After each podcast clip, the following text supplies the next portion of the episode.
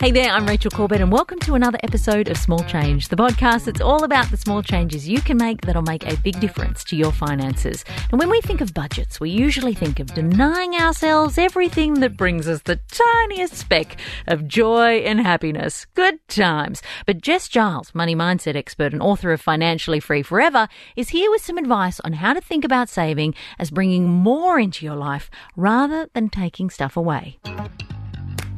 What if you could both save money and enjoy your daily latte?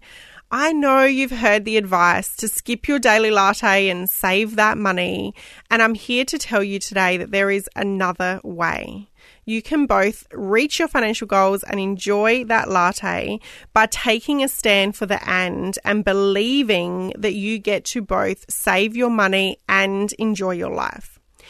After all, an attitude of deprivation leads to overconsumption. So, you know, when you save up all your calories all week and then you binge all weekend, you end up with the same net effect anyhow.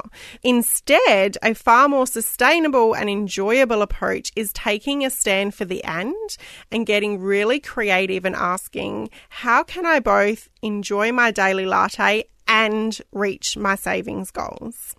It's really powerful as well to know why it is that you want what you want because when you're really clear on your goal and your passion and your purpose, it helps you to make aligned, mindful spending decisions on what is going to help you move closer to that goal and what potentially has become a habit of yours.